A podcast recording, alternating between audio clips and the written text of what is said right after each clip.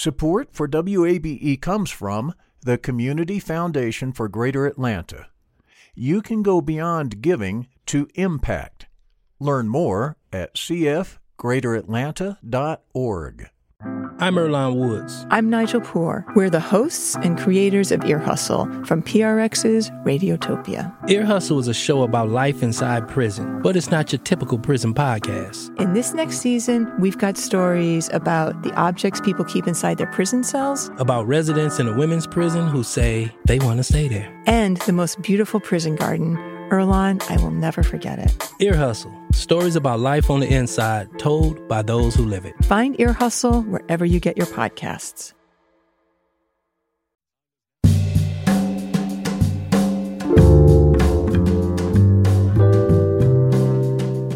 From WABE in Atlanta, welcome to this Tuesday edition of Closer Look. I'm Rose Scott.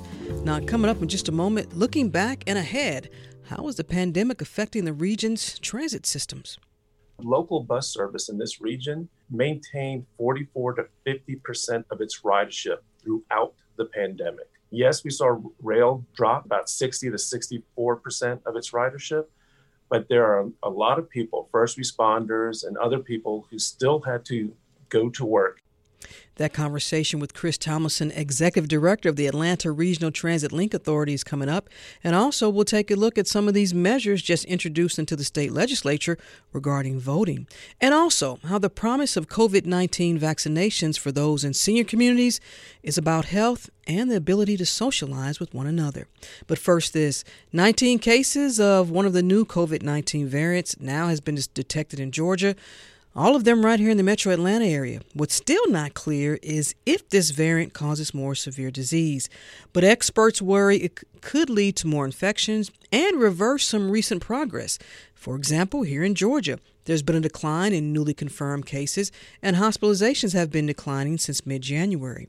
But in total, 752,448 cases have been confirmed in Georgia and 50,323 have been hospitalized, and of those, 8,400 were considered ICU admissions.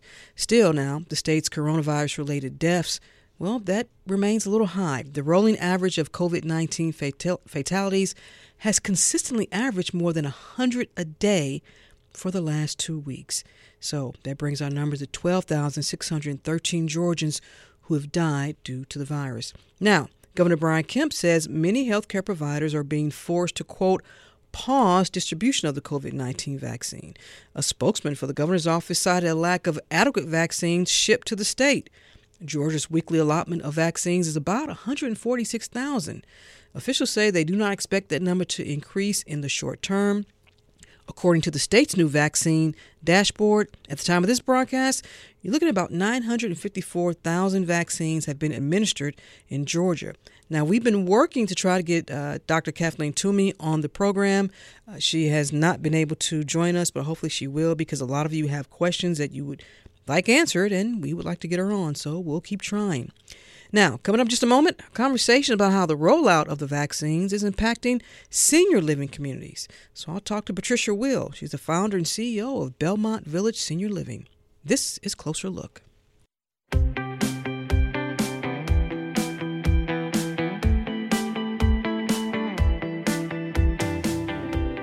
And Closer Look continues now here on 90.1 WABE. This is Atlanta's Choice for NPR. As always, I'm Rose Scott.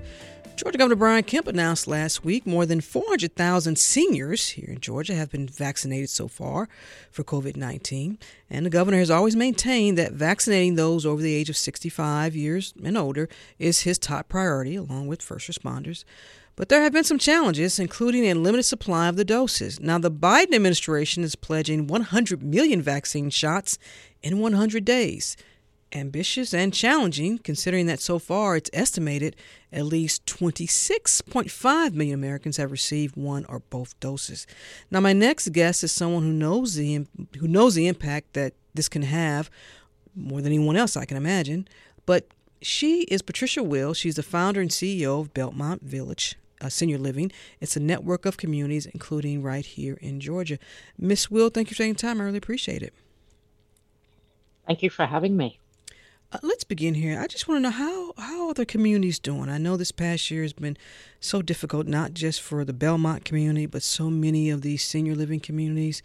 Uh, can you put into words on, on how this has been for, for those for the folks there? Well, the one thing I can say is that despite all of the changes and all of the difficulties and all of the protocols, our seniors are really remarkably resilient. Uh, they have been through the wars, even some that have been through prior pandemics, and they've demonstrated to us that there's always a ray of light at the end of the tunnel. Mm-hmm. For them, it is the vaccine, and that's why we're so excited uh, that they've been able to be vaccinated. And how many senior living communities are part of the entire Belmont Village network? We have 31 communities across the country, including two in Atlanta. Mm-hmm. And uh, of those, 30 um, will have completed their first vaccine clinic today. Wow. Uh, when you think back to when you all had to obviously change uh, protocols for people visiting, people leaving, and you look back then and then to now, how much has changed, or you still have some precautions in place? Oh, we still have plenty of precautions in place. Uh, the first thing we had to do is uh, restrict visitors and change the manner in which people could visit, mm. maintaining safe social distancing, everybody masking, uh, to the extent that there was COVID positivity inside a building restricting visitation altogether.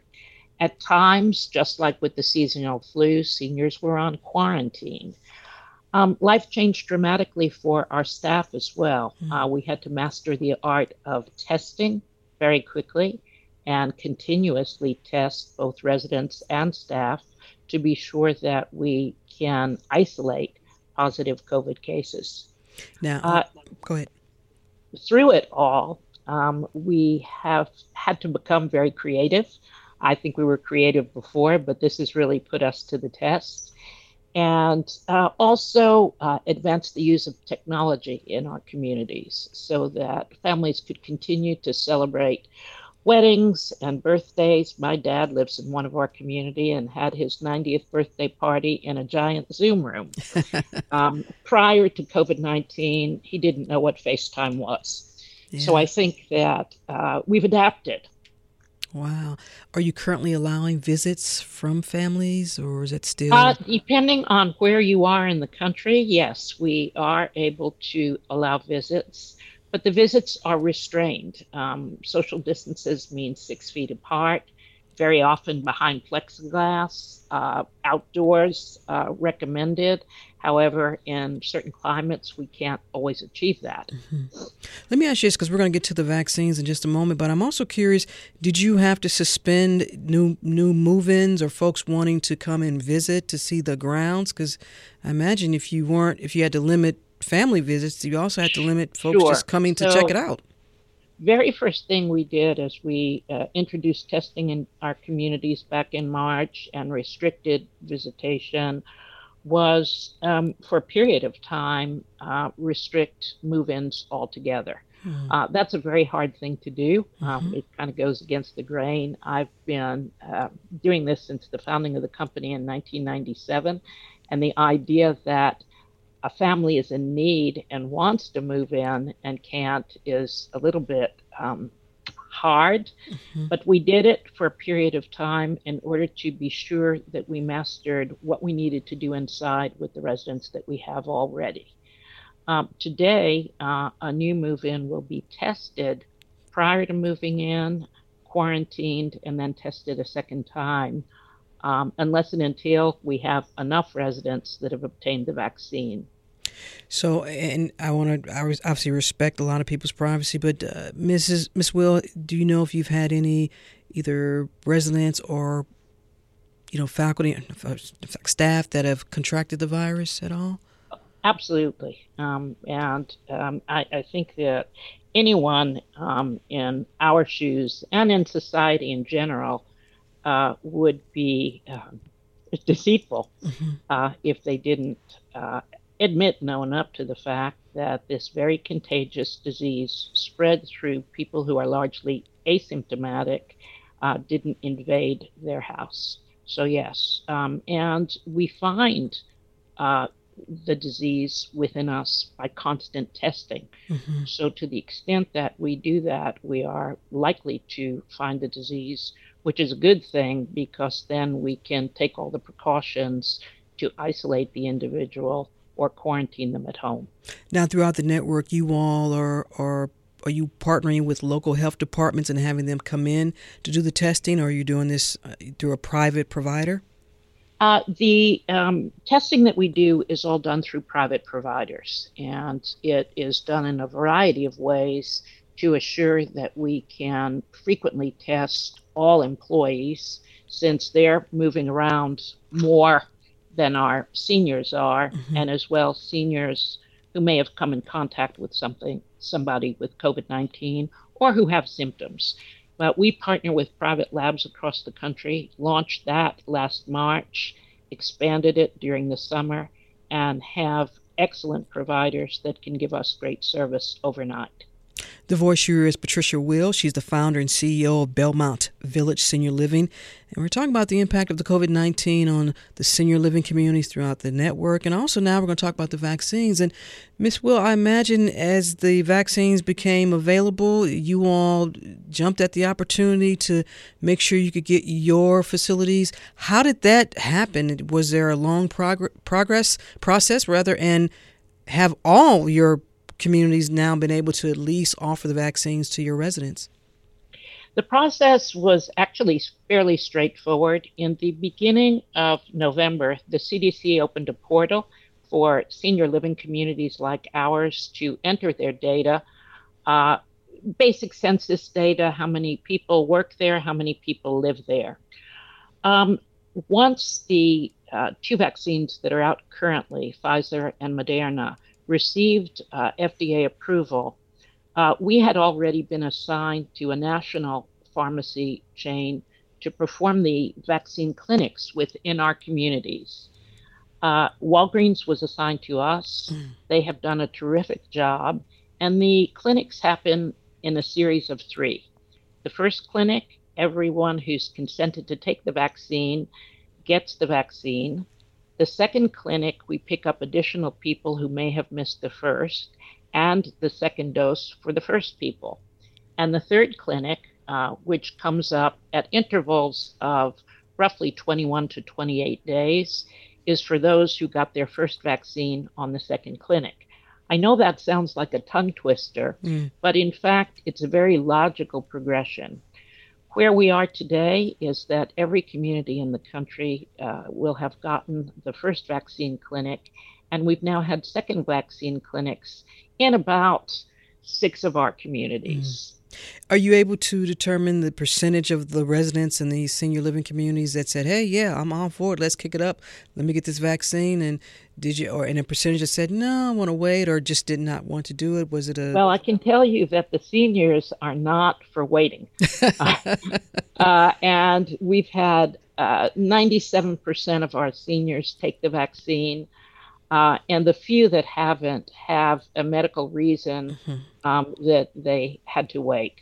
Uh, we're we're shooting for 100%, and we think uh, that's what's going to happen. Um, equally important are our team members because mm-hmm. our team members have really, through this pandemic, done an extraordinary job uh, in the communities with a variety of changes and have to keep themselves and their families safe. We're happy to say that across the country, over 75% of our team members have said yes to the vaccine. And again, we're shooting for the moon. We want to see that number rise to 100%, uh, if at all possible. Let's talk about your team members uh, for a moment before I let you go. How important they've been throughout all of this and, and staying with your communities, with the seniors living in these communities, how they've been in, in, in all of this. Well, the term essential workers, I think, really, really uh, describes them well, but it leaves out the tremendous heart with which they've approached their jobs. We have a saying in our company that our caregivers are PALS. It's an acronym for Personal Assistance Liaison. But if ever during this period of restricted visits and in apartment quarantines and protocols of masks, if ever our frontline workers were pals, it's through this pandemic. Mm. Uh, we all ought to stand up and salute them. You couldn't have made it without them, huh? No. You know, the distribution of this vaccine, Miss Will, has been called a, a ray of hope for Americans throughout this pandemic, and especially when we hear so many accounts of our seniors who feel isolated, um, who've not been able to hug their grandchildren. You know, I, I miss my aunts and my great uncles, and I have not even seen any of them. Um, but what will this say through your lens in terms of th- these seniors being able to get vaccinated, and maybe for them just allow them to, you know, have some sense of of normalcy, whatever that will be uh, one day. Um, it has been described over and over again as the greatest gift um, that they could imagine. This gift of immunity the idea um, that after a period of time they may be able to unmask and see smiles, um, the sense of touch um, that's so important, and fraternizing. Um, when you are 89 or 90 years old and you are at a table in the dining room uh, reading a novel because your friend is across the room, mm. that's a tough thing. Yeah. Um, they've been doing it. They've been doing it uh, with grace. Uh, but the gift of immunity is the light at the end of the tunnel. And how have you been doing through all of this? And you are also a caregiver. You mentioned your father, um, who's 90. How have you personally been doing through all of this? I'm curious. Uh, to be honest with you, I look to the seniors for resilience. Yeah. Um, and I look at what they've experienced and their continued buoyancy despite everything and it kind of keeps me up. Um, it's been a grind. There's no yeah. other way to describe it. But we will persevere. We're getting there now. And um, I'm excited that we're able to be a part of solutions, mm-hmm. not just playing defense against the problem. Absolutely. And uh, just to be clear, you all still are you still waiting for the second dose of some of those vaccines, or you all aren't yes. scheduled to get? So, okay we we have second doses coming um, across the country at various points in time mm-hmm. within the next week or two in Atlanta, and we can't wait. All right, Patricia Will, the founder and CEO of Belmont Village Senior Living, a network of communities. Thank you so much for taking the time. I really appreciate it. Best of luck to you, all of your senior residents, and your wonderful team members. Thank you. Thank you for having me, Rose. Take care now.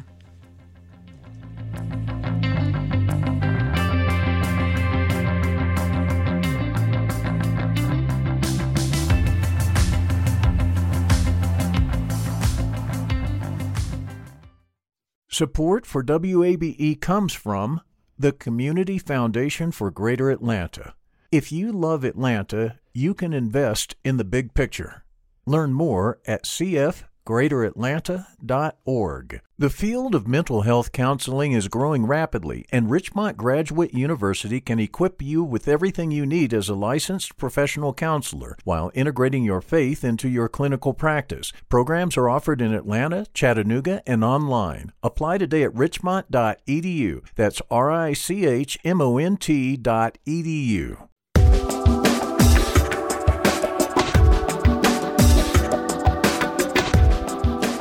And Closer Look continues now here on 90.1 WABE, Atlanta's Choice for NPR. I'm Rose Scott. In Georgia, there's some confusions about there's some confusion when it comes to those who were previously convicted of a crime and whether or not they're eligible to register and vote. Now, according to the Georgia Secretary of State's website, quote, your felony sentence is considered completed even if you have outstanding monetary obligations other than fines such as unpaid restitution fees, costs, or surchar- surcharges. However, there is a restriction that involves defining moral turpitude. We're going to get to that in just a moment. Well, my next guest, Democrat and House Representative Josh McLaurin, is sponsoring two measures that are both related to voting. And we're going to talk more about that. He's a Democrat, represents District 5, Sandy Springs, and he joins the program right now. Representative McLaurin, thank you for taking the time. Hi, Rose. Uh, thank you. I'm really happy to be on your program today. I appreciate it. Before we get to your bills, Representative, let's begin with the flurry of measures introduced yesterday by Republican senators. I imagine you have thoughts on them. Um, that we can't get to all of them, but first, just overall, your thoughts. Is it a surprise to you that there have been this? These bills have been introduced because they are They're a lot. I agree that they're a lot, uh, and not in a good way. I wish I were surprised. Uh, I think what we are all looking at, what we know we're looking at, there's no real ambiguity about it, is an attempt by a Republican majority at the state legislature level uh, to change the rules on an election uh, system that they are starting to uh, lose elections in. They just lost a few statewide races Joe Biden, Jon Ossoff, Raphael Warnock, and now they're changing the rules uh, and they want to limit people's access to the ballot so that that doesn't happen anymore. Let's get to a few of them because first, no automatic registration when someone gets their their driver's license. That's been around for a while now. Uh, an end to no excuse absentee voting, banning drop boxes, and then an absentee ballot application ID process.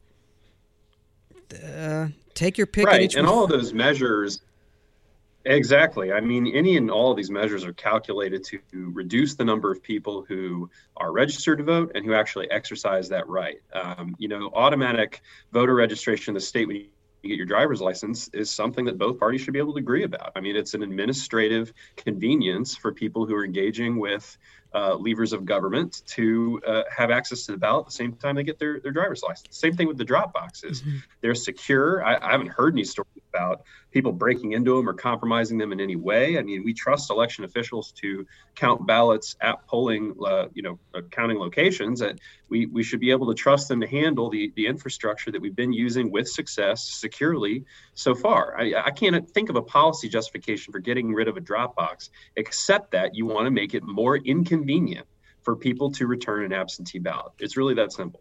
There's also Senate Bill 70, which I believe prohibits new Georgia residents from voting in runoffs. Might this be, could it be that they want, and I know you don't speak for the Republicans, but might there be any chance for any type of compromise on any of these measures?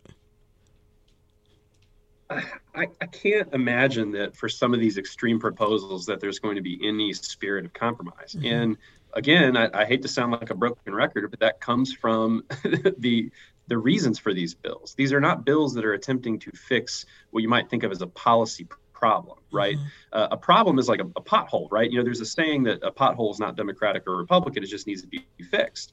Uh, but the problem I put in quotes that we're looking at here is uniquely a Republican quote problem because it's just that uh, the party's starting to lose more elections and, and they don't like it and they want to to limit access to voting. And I will say one thing that's ironic is you know, there are a lot of Republican voters who've been using the absentee ballot system successfully and mm-hmm. efficiently for the last few years, and it was a Republican majority that put the no excuse absentee ballot place in uh, into effect in the first um, uh, decade of the millennium. So I, I think it, they've got to be careful. Obviously, their goal is to reduce uh, participation overall, but they could be hitting some of their own voters with this, and I don't think that Republican voters are appreciative of, of these efforts. And just for a programming note, we are working to get state lawmakers on who have introduced these measures. We're working to get them on the program as well. Uh, Representative, let's talk about the measures that you are supporting now. I may not be the smartest cookie, I don't know, but I research many legal abstracts and journals, and I'm trying to find a definition regarding moral turpitude, and even by the government's own language. The term, I'm quoting here, the term involving moral turpitude is difficult to define with precision. Can you define it? I can. Uh, that phrase was used in the post Civil War era in many states to refer to crimes that were defined uh, as crimes that were more likely for Black people to have, have, committed.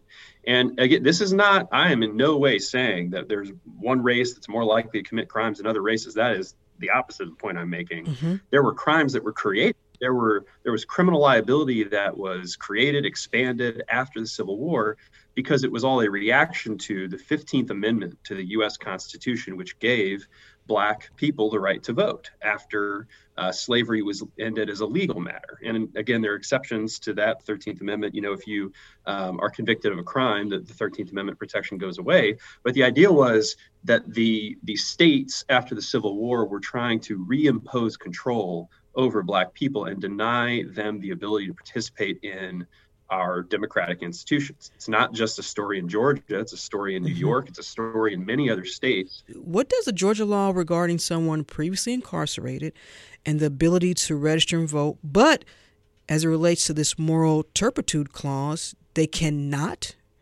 Is that well? So right, the the the disenfranchisement provision in the Georgia Constitution and the Georgia Code, right? It's both in Constitution and statute, and that's why I've proposed two measures to get rid of it in both places. Mm-hmm. Um, what it does is it is it takes away voting rights from anybody who's currently serving a sentence for a felony. Now, technically, it's any felony involving moral turpitude, but as we just discussed, that phrase moral turpitude is not well defined and it may not really mean anything in particular. It kind of means whatever the original creators of that law wanted it to mean, which again was to disenfranchise based on racism. So, Georgia courts currently interpret it to basically encompass all felonies. So, what that means is while you're still currently serving a sentence on or for a felony, you are unable to vote. But that doesn't just mean people in prison. It also means people out on probation and mm-hmm. parole who still have part of their sentence left to complete. Now, it's great that the Secretary of State's office says they're not going to disenfranchise people who only have fines and fees outstanding, meaning maybe you served your six or seven years, whatever it is you were given. And, and Georgia has some of the longest probation links in the country. So you, you know, you got people out on uh, probation who are living in their communities, who are working, they're paying taxes, they're raising, you know, taking care of families, raising kids uh, but they're unable to vote because they're still subject to sentence. But at least the Secretary of State saying if those people have completed the time of their sentence, any outstanding fines and fees are not going to disenfranchise them. But in my mind, that's not far enough. But that's does that include being on probation? Let's get some clarity here. Because you can right. have served your sentence and paid your fines and restitution, but you can be on probation for 10 years. Well, that's you... what I mean by sentence. Yeah. If you are on probation, you are subject to correctional control. I mean, what maybe some folks don't realize is, you know, you might have a completely clean record except for your underlying offense. You might have never had your probation revoked, but if you even get arrested uh, during your period of time on probation, that could be a violation, and probably is a violation of your probation conditions, even if it's not within your control, just the fact of the arrest. And a court can revoke your probation and put you back uh, in incarceration. So that whole time that you're on probation, you don't really have Fourth Amendment rights. You can't stop the police from searching and seizing you. Mm-hmm. Uh, and and the same thing is true with the voting rights. If you're still serving that sentence, even if it's on probation out in the community, you don't have those voting rights. So House Bill 28 deals with that. Let's talk about House Bill 101, which relates to a lot of circumstances circumstances regarding voters being purged from the roll. Is that correct? Well, actually, the, the two provisions are fairly identical. Mm-hmm. So one is House, it's actually House Resolution 28. Okay. And House Bill 101. And not to get too far into the technical stuff of the legislature, but the resolution is defined that way because it's an amendment to the Constitution. Constitution. Gotcha. So voters would have to approve that. What the House resolution does is it resolves, and the Senate would have to pass it too, uh, to put this question on the ballot. Should people who have been uh, convicted of felonies still be allowed to vote. And I don't know how they would word the ballot question, but the idea would be to restore those voting rights uh, to all citizens, uh, regardless of criminal conviction. Now, the resolution would amend the Constitution. The reason that you have it broken out in a House bill that's separate is because, like I said, when this uh, provision was first introduced, the, the folks who wanted it wanted it bad. So they put it in two places. They put mm-hmm. it in both the Constitution and in our statutes, our ordinary Georgia laws. Let me ask you this right now, as it stands, how likely is it that either one of these could, first of all, get even get a chance to get a vote here? Right, and or even get a hearing. Yeah. Um, it very unlikely, and I acknowledge that openly, just because of the politics of it. You've mm-hmm. got again a Republican majority in charge that has shown that let alone whether they want to expand voting rights. They have taken a whole bunch of affirmative steps to restrict voting rights in the last uh, few weeks and uh, ever since the election. So, uh, do I think that in this moment the Republican majority is going to entertain an idea that would allow over 200,000 Georgians, mm-hmm. Georgian citizens, right, uh, many of whom pay taxes, uh, their their right to vote again? I don't think that the majority would do that, and it's very unfortunate. But we want a hearing. We want the opportunity for people whose voices have been taken away by these racist provisions mm-hmm. to be able to speak truth to power, to go inside the Capitol building, assuming it's safe to do so with COVID, and to testify and talk about what it means to you know ride public transportation to pay taxes to hold down a job to, to have a family and yet despite all of these things you know not to be in our communities fully but not be able to vote on the on the basic conditions of of their lives. Hmm, you want to bring human stories into the the state capitol so that lawmakers can hear directly from these folks because they're citizens. I mean mm-hmm. that at the end of the day there's there's both philosophical and human reasons for this this change. Mm-hmm. the the human reasons are they're people just like us. I, I understand that people have made mistakes but as i've said with these provisions before we disagree with other voters all the time. We think that people on the other side of the aisle a lot of times have bad judgment. That's how a lot of voters think is well mm-hmm. i know what i'm talking about but those voters don't. There's nothing about a felony conviction that takes away somebody's citizenship or or necessarily means that they can't exercise basic human judgment. I think part of the struggle with criminal justice reform in general is humanizing people, recognizing that yes, people make mistakes and some of them are very bad, but it doesn't make them less of a human being. And when we talk about voting rights, that's one of those things that is so core to the idea of being a human being, being a citizen. And the other thing I like to point out about this is our prisons are in awful condition right now. You have people getting COVID, dying of COVID. There are record numbers of riots, homicides, suicides over the last year in multiple state facilities. We have one facility whose numbers on, on these points are as bad as other states' entire systems, right? So it's it's a, it's a reflection of what happens when elected officials don't feel accountable to a certain group of people. They feel like they don't have to pay attention because they can't vote. So what happens? They let those facilities fall into disarray and, and in some cases it violates basic human rights because nobody's paying attention so we need to mm-hmm. restore those folks voting rights if only so they can protect themselves from basic human rights violations i mean it's awful stuff and and this is just the beginning of that conversation to give them a voice uh, in all of that Oh, we'll stay tuned. Georgia House Representative Josh McLaurin, thank you so much for taking the time. I really appreciate it. Thank you. Thank you, Rose. I appreciate it so much.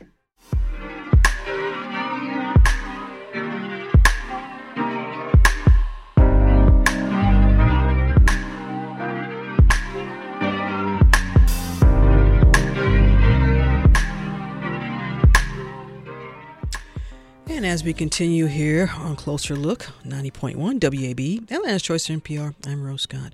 You know, public transit systems across the country, they reported historically low ridership as a result of the pandemic, and we know they were struggling.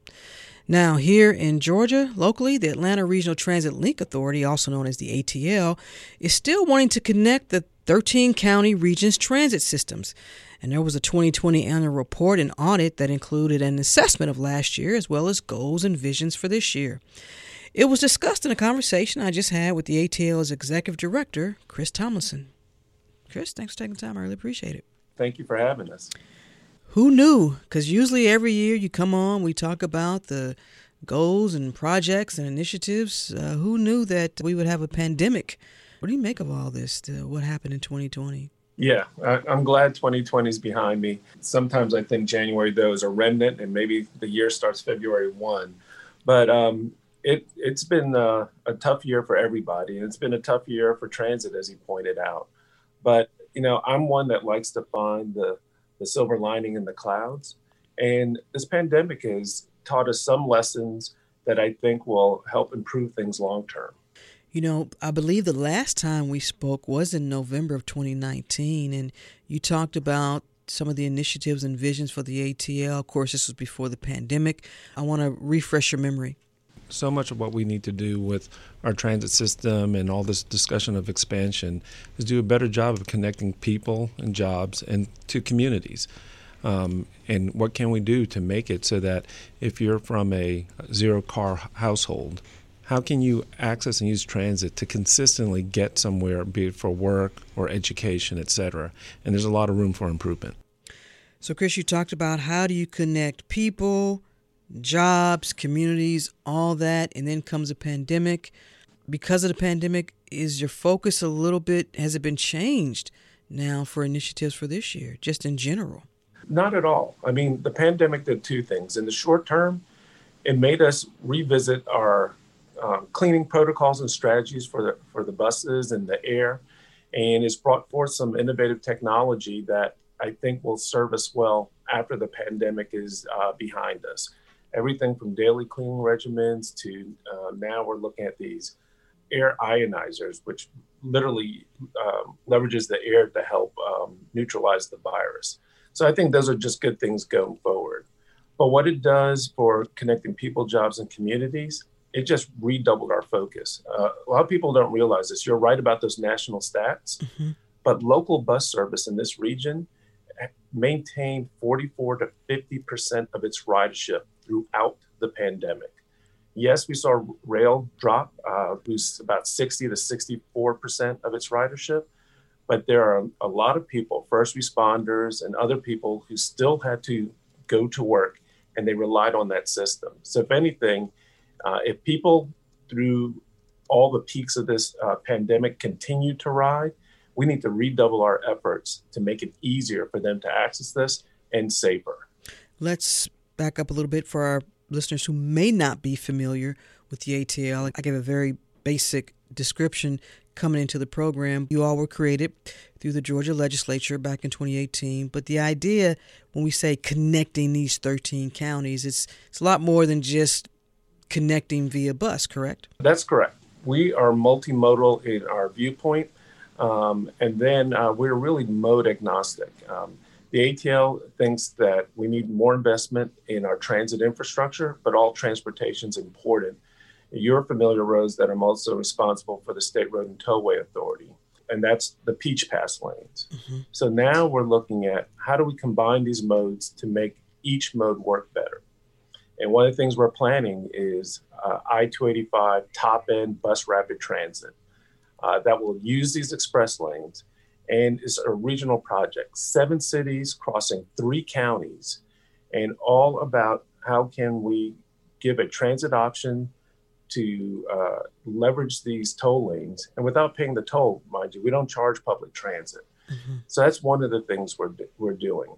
Um, the second thing I'd point out, which gets back to what I said last time I was on your show, we've launched a regional fare policy project. Um, first thing we need to do, Rose, is try to make it easier to use what we've got. So, can you imagine a time if uh, one set of fares worked on every single provider and you didn't have to think or have a different product? We're hoping to get there, and we're working with all of our partners in this region to try to make that a reality right now. Let's also just reestablish for our listeners who may not be aware, because obviously when we think of public transportation, we the first thing that comes to mind in this area, of course, is MARTA but there are other local, more regional public transit systems too that are involved in this, right? Absolutely. There's over nine what we call fixed route operators in this area. So there's MARTA, there's the States Express Service, mm-hmm. you have Cobb County uh, Transit, which is now called CobbLinc, you have Gwinnett Community Transit. Uh, there's a service called CPACS, Center for um, Pan Asian Services, which is based on the Buford Highway corridor. Mm-hmm. Henry County, um, Douglas uh, County, uh, which, by the way, uh, launched the first new transit service in this region in the last 15 years. Um, that's just name a few. There's Cherokee, there's others. Mm-hmm.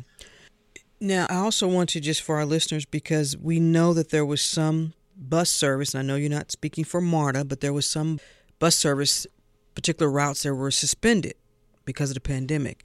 And recently, in DeKalb County, I think it's Doraville and Dunwoody are asking that that service return. Do you know if that's going to happen? Because I understand in Dunwoody there is no bus service. Is that correct? Eh, I, am not sure if there's none at all, but but you're correct. Um, during the pandemic, and I do, I'm a non-voting member on the MARTA board, mm-hmm. so I'm all about MARTA too. Um, but you're correct. Uh, I would say approximately 60% of the routes uh, were uh, temporarily suspended during the pandemic. That was a tough decision. The strategy was to focus in those high frequency corridors, put more buses so we can socially distance people. Um, but throughout, and I don't think MARTA's got enough credit for this, throughout, uh, they've maintained a process to listen to both riders, local leaders, and to reevaluate how and when they could add, add back some service. And I believe in DeKalb specifically, uh, they're going through an analysis right now. So it is a chance that bus service could return before the summer or definitely before the end of the year. If you're talking about connecting communities where people can get to work, this is a prime example of an issue, obviously. Because oh, uh, clearly, I mean, nobody was happy about cutting service. There is a process. I encourage people to contact either MARTA board rep- representative or MARTA so that they make sure that those routes are being specifically uh, looked at. And that's been happening, and there have been some incremental um, ads. And as we get a better picture of the budget, that's one of the things that I know that Jeff and his team are focused on because we want and need more service. Mm-hmm.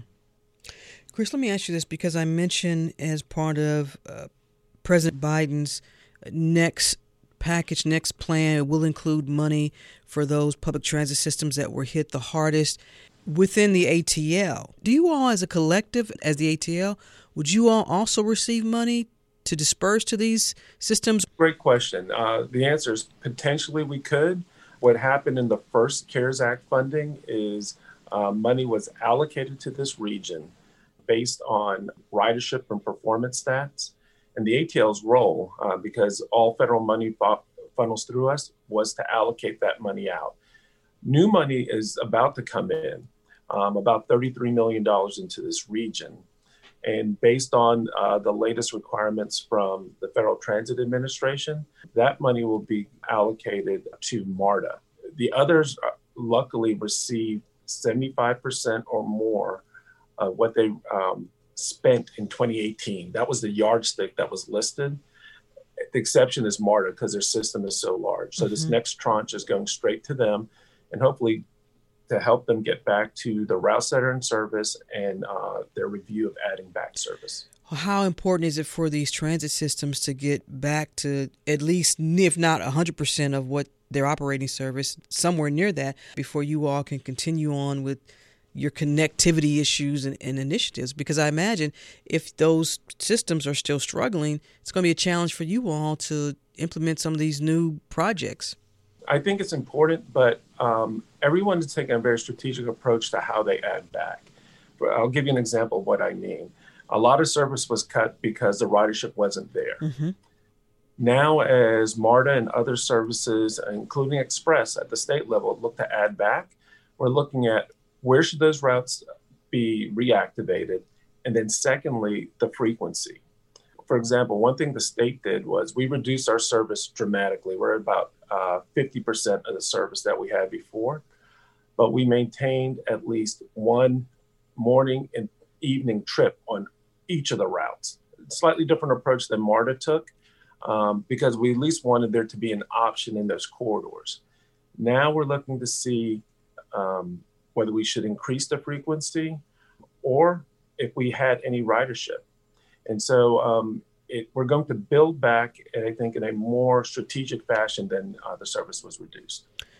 Chris, let's talk about uh, a word that I think you and I have discussed, and goodness, whenever I have these conversations, but it's it's equity and uh-huh. access when we talk about transit and mobility services here. And even in looking at your report, when you all say about 60%, 60% of residents cannot access any grocery store or convenience store within 30 minutes by transit. That's not new. When you see this, and you've seen this for a long time, what is the issue here?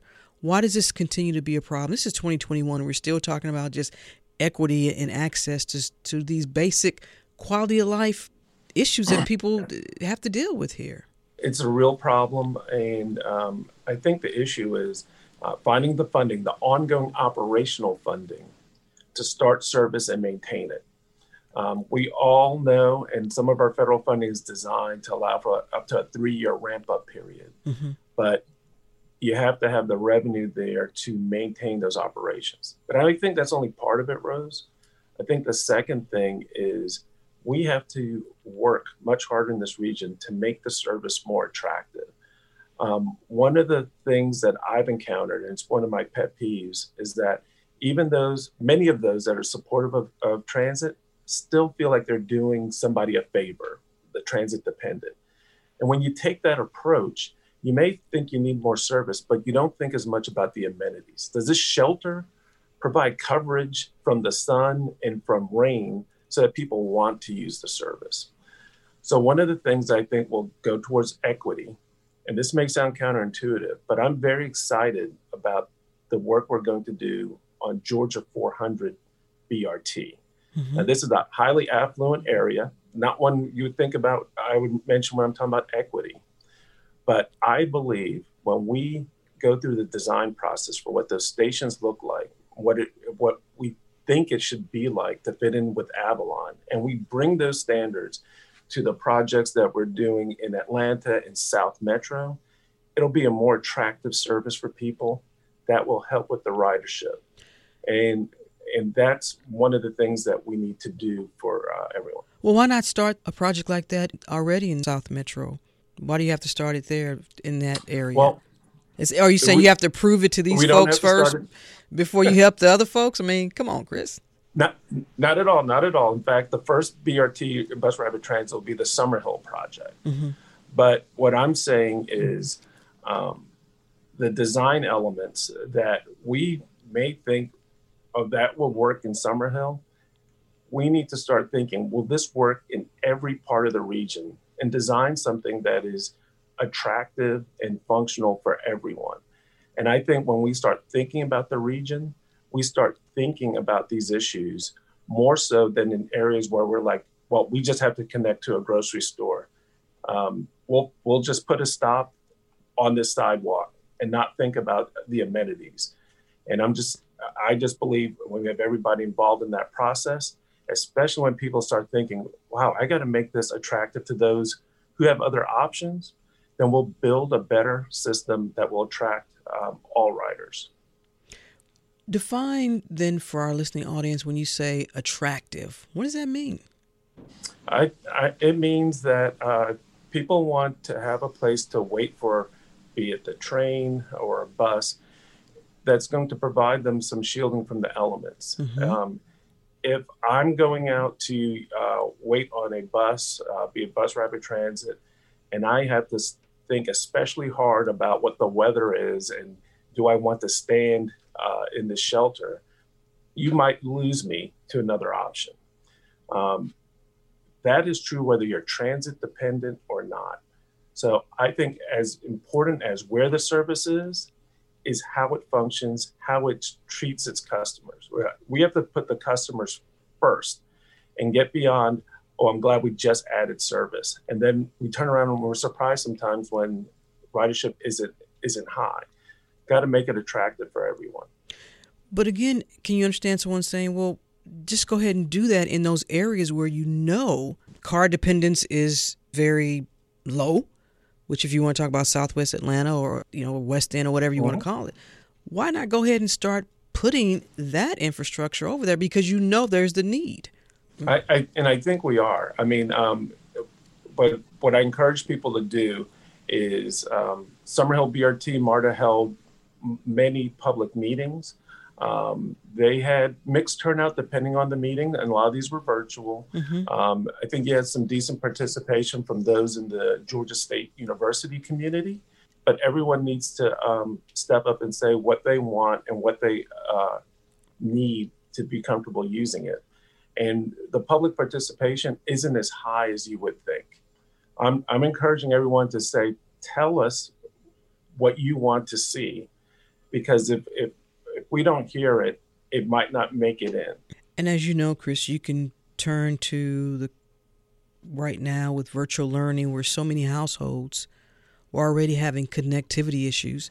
So if there are these online or virtual town hall meetings, then maybe folks may not be connecting. Maybe folks don't even know that their input is needed. Do you have to rely then on other partners to help get the word out? Yeah, we're in a pandemic, but folks could mask up and go out into the communities. You also have your churches. I realize that they're also in a virtual settings. You have your city council members who represent these neighborhoods, these communities. If you're saying that people aren't telling you what they want, but there's also a barrier for them to even give you that message, that's not fair to say that, well, we didn't hear from this community. You know what I'm saying? No, that's that's true, and uh, I'm actually proud to say that the last set of public uh, open houses, we developed a whole virtual site, but we also had in-person meetings. Um, but even before the pandemic, my, my point is those virtual meetings haven't been well attended. Prior to the pandemic, we did try to start thinking out of the box. They've moved some of these, um, and this is really going to tell us prior to the pandemic, but to local malls and mm-hmm. um, or the Peachtree uh, Center food court. But we actually tell the volunteers reach out, stop people as they're walking, see if you can get them engaged. And and you're right, it takes multiple modes, multiple channels, and and we're doing that. And we do reach out to um, uh, neighborhood partners, but I think that's something that we can do more of. Mm-hmm. And we should do more. Absolutely. I think a lot of folks will, and listen, we've had this conversation so many times before, Chris, so I don't want you to feel like I'm beating you up, but you know the importance no, of not at all. Yeah, you know, when folks say, well, we want to invite the community, we want to get them to the table, but then, you know, sometimes it's in the messaging. It's, you know, are you reaching the people? Let me ask you this for 2021 and we and we're still in the pandemic, so that mm-hmm. hasn't gone away. What will be the top priority for the ATL? Is it going to be continue to look at how you can connect all these regions? Is there anything else that you all need to address that you want to address rather? But keep in mind, we're still in this pandemic. Yeah, there's there's a number of things we'll be looking at. I, I mentioned one, the regional fare policy. Mm-hmm. It's not as easy to go across these different systems. People don't even know the different names. Um, so we want to see if we can find a way to either simplify fare structures um, or come up with things that will make it easier for riders. I'll give you a perfect example. This is something uh, Jeff Parker and I have been spending a lot of time talking about. One is one is what we call mobile ticketing, using your cell phone. But I'm going to come back to that because that's a technology based one. Mm-hmm. But the second is the concept of fare capping we have a number of, of um, customers on any given system that ride with a high frequency, but they may not have the money in one fell swoop to buy a monthly pass, which can range anywhere from $85. I think the highest in our region is $180. Um, but they're paying day by day. We're looking at ways to upgrade the systems that once you hit the equivalent of that pass, it stops charging you. So you never had to pay it all up front. Mm-hmm. That's something that I think will make it a little bit easier. We're looking at transfers. Uh, currently, there are free transfers between, say, MARTA and Express, um, but there isn't a universal free transfer among the different um, the different providers. Um, so we're trying to see does that work from both a financial as well as technology. Uh, so that fare policy is one of our key initiatives. I mentioned um, the mobile ticketing or using your cell phone. Mm-hmm. Um, we're working on what's called ATL rides. It's going to be a um, hopefully both a payment as well as trip planning. You put in where you are, where you want to go, and it'll plan a route across multiple operators if need be. Eventually, we want to add in Uber and Lyft, mm-hmm. and um, and so we're just trying to find ways to even fill those pockets where there isn't a a fixed bus or train stop. Is that similar to what they use in, in Washington D.C. because they have so many different color lines, green, red, whatever, and it depends on your destination. and That's how you charge. Is that similar? Is that what you're saying? Well, in the Fare Policy Project, we'll take a look at distance-based charging. Mm-hmm. A, a, lot of people find that confusing, um, but we've had other people that say it's not equitable to charge 250 to go two stops. So we're going to look at that. Um, but no, this is uh, similar to what uh, you would find this in Boston. You'd find this in the Bay Area, where Bay Area has over 20 different uh, providers. They're using an app called Transit App, hmm. and it'll just tell you the most efficient route across providers. We're trying to do the same thing, but then maybe also be able to make a payment through it as well. And Chris, let me ask you this because this is another topic that, depending on whom you ask, you get a different answer. Could this region use more light rail or heavy rail, or a combination of both, or none, no rail, uh, no more rail? I I think that um, we should look at all these different technologies. Um, one of my pet peeves is when we decide on the technology first, and then we try to see if it fits. Um, I I, I know that obviously Gwinnett had looked at uh, heavy rail connection. Um, Clayton County is looking at what we call uh, commuter rail. Mm-hmm. And I think there's a place for all those. Um, I, I, do think we need to put a, a, lot of focus on bus rapid transit. uh, everyone hears bus and they sort of shut down. Mm-hmm. But imagine if we gave a dedicated lane to that bus so we could run it like a train. We could build it faster and cheaper. Rose, a lot of people don't realize that now it costs anywhere from 300 million to 400 million dollars per mile to build heavy rail. Mm-hmm. Uh, light rail could still be around 50 to 75 million. But I think you will see if not heavy rail, I think you will see light rail coming into this uh, region. Maybe it's Clifton Corridor. Um, um, maybe it's something in Clayton County. Maybe it's something to Gwinnett. Um, not sure which, but I think you will see it. Chris Tomlinson, Executive Director of the Atlanta Regional Transit Link Authority, also known as the ATL. As always, we appreciate you taking the time and giving our listeners an update on what's taking place in terms of transit and mobility in this area. I really appreciate it, Chris. Really appreciate you for having me, and I hope you have a great 2021. It's got to be better than 2020. yes, it has to.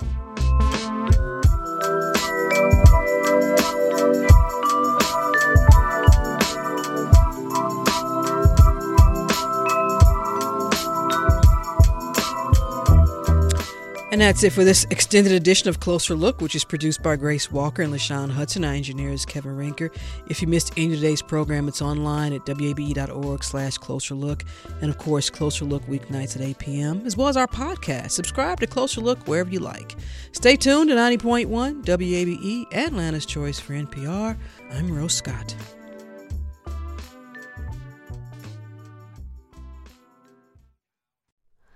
Hi, it's Terry Gross, the host of Fresh Air. We bring you in depth, long form interviews with actors, directors, musicians, authors, journalists, and more. Listen to our Peabody Award winning Fresh Air podcast from WHYY and NPR.